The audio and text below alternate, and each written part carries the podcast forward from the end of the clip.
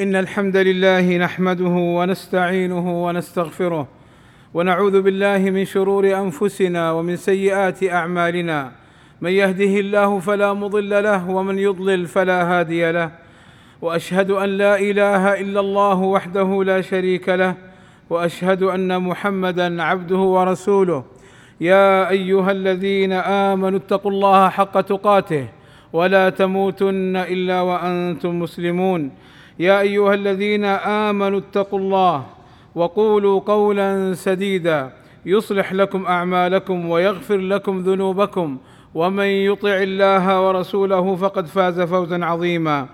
إن أصدق الكلام كلام الله، وخير الهدى هدى محمد صلى الله عليه وسلم، وشر الأمور محدثاتها، وكل محدثة بدعة، وكل بدعة ضلالة، وكل ضلالة في النار. أما بعد، فعدم تقدير الزوجة وتعاليها على زوجها وطلبها أن تكون مساوية للرجل في القرار وفي المسؤولية سبب لكثير من المشاكل التي تصل للطلاق. فالقوامة للرجل، قال تعالى: الرجال قوامون على النساء بما فضل الله بعضهم على بعض وبما أنفقوا من أموالهم، فالصالحات قانتات حافظات للغيب بما حفظ الله. أي أن الرجال قوامون على النساء بإلزامهن بحقوق الله تعالى من المحافظة على فرائضه وكفهن عن المفاسد، وقوامون عليهن بالإنفاق عليهن، وذلك بسبب فضل الرجال على النساء وإفضالهم عليهن، من كون الولايات مختصة بالرجال وبما خصهم الله به من العقل والرزانة والصبر والجلد الذي ليس للنساء مثله. ووظيفة الزوجة القيام بطاعة ربها وطاعة زوجها، فلهذا قال: فالصالحات قانتات، أي مطيعات لله تعالى، حافظات للغيب، أي مطيعات لأزواجهن حتى في الغيب، تحفظ بعلها بنفسها وماله، وذلك بحفظ الله لهن وتوفيقه لهن لا من أنفسهن. والرجل هو الراعي في البيت، والزوجة تبع له. قال صلى الله عليه وسلم: كلكم راع ومسؤول عن رعيته، فالرجل راع في أهله ومسؤول عن رعيته، والمرأة راعية في بيت زوجها ومسؤولة عن رعيتها. والمرأة الصالحة هي المتحببة لزوجها، هي من نساء الجنة. قال صلى الله عليه وسلم: ألا أخبركم بنسائكم في الجنة؟ قلنا: بلى يا رسول الله. فقال صلى الله عليه وسلم: كل ودود ولود إذا غضبت أو أسيء إليها أو غضب زوجها قالت: هذه يدي في يدك، لا أكتحل بغمض حتى ترضى. وقال صلى الله عليه وسلم: المرأة لا تؤدي حق الله حتى تؤدي حق زوجها، حتى لو سألها وهي على ظهر قتب لم تمنعه نفسها، أي على ظهر بعير، أي في تلك الحالة الشديدة تلبي طلب زوجها في طلبه للفراش. قال صلى الله عليه وسلم: إذا دعا الرجل زوجته لحاجته فلتأته وإن كانت على التنور. وقال صلى الله عليه وسلم: إذا دعا الرجل امرأته إلى فراشه فلم تأته فبات غضبان عليها لعنتها الملائكة حتى تصبح. وأخبر صلى الله عليه وسلم أن الزوجة التي تعصي زوجها لا تجاوز صلاتها رأسها حتى ترجع. وينبغي للأهل ونحوهم عدم التدخل بين الزوجين مما يؤدي إلى إفساد الزوجة وحملها على أن تطلب الطلاق من زوجها أو أن تخرب بيتها بأفعالها أو أقوالها. قال صلى الله عليه وسلم: من أفسد امرأة على زوجها فليس منا، أي من أوقع عداوة زوج امرأة في قلبها بأن يذكر مساوئه عندها ويحملها على أن تؤذيه فليس منا. وهذا وعيد شديد يدخل فيه أهل الزوجة، أمها وأخواتها أو قريباتها، وكذا صديقاتها اللاتي يحملنها على مضارة ومشاقة الزوج حتى تصل للطلاق.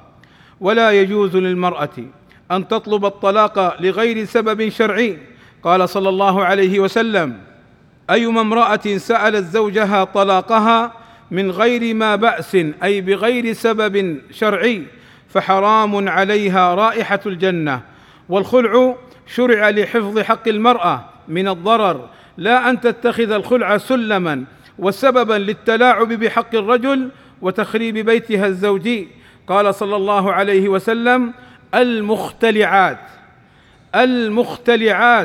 هن المنافقات، أي المرأة التي تطلب الطلاق بغير سبب شرعي كانت منافقة نفاقا عمليا، والمراد الزجر، فيحرم على المرأة طلب الطلاق بلا عذر شرعي.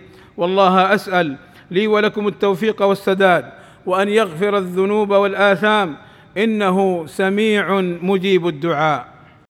الحمد لله رب العالمين، والصلاة والسلام على المبعوث رحمة للعالمين، وعلى آله وصحبه أجمعين. عباد الله، إذا طلقت المرأة طلقة أو طلقتين لا تخرج من بيتها مفارقة له إلا بعد انتهاء العدة، لقوله تعالى: لا تخرجوهن من بيوتهن ولا يخرجن إلا أن يأتين بفاحشة مبينة، وذلك أن بقاءها في بيتها أدعى لمراجعتها والتوفيق بينهما، ولو خرجت لكبر الخلاف وعسرت الرجعة.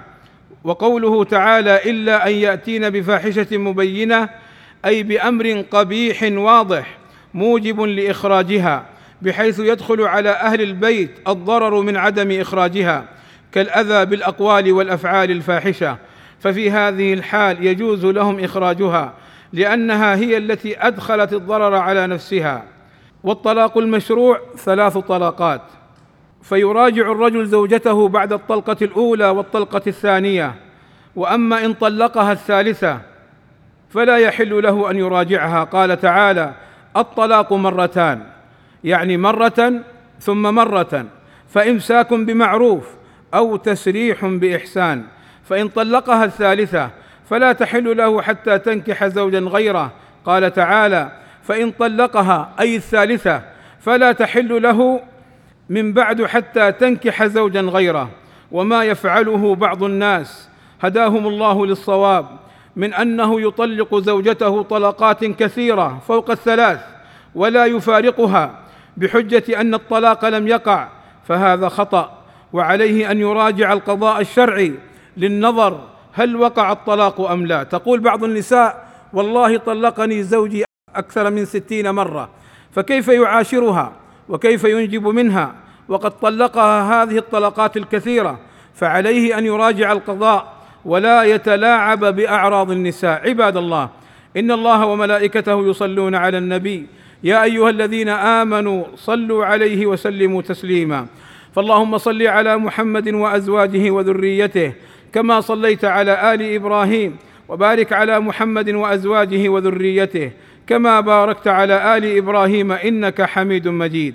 وارض اللهم عن الخلفاء الراشدين أبي بكر وعمر وعثمان وعلي، وعن جميع أصحاب النبي صلى الله عليه وسلم، وعنا معهم بمنك وكرمك. اللهم آتنا في الدنيا حسنة وفي الآخرة حسنة وقنا عذاب النار. اللهم فرج همومنا واكشف كروبنا ويسر أمورنا. اللهم اغفر للمسلمين والمسلمات والمؤمنين والمؤمنات، الأحياء منهم والأموات. اللهم وفق ولي أمرنا الملك سلمان بن عبد العزيز، وولي عهده الأمير محمد بن سلمان، لما تحبه وترضاه، واصلح بهما البلاد والعباد، واحفظهما من كل سوء. اللهم أيدهما بتأييدك، ووفقهما بتوفيقك، وأعز بهما الإسلام والمسلمين. والصلاة والسلام على المبعوث رحمة للعالمين، والحمد لله رب العالمين.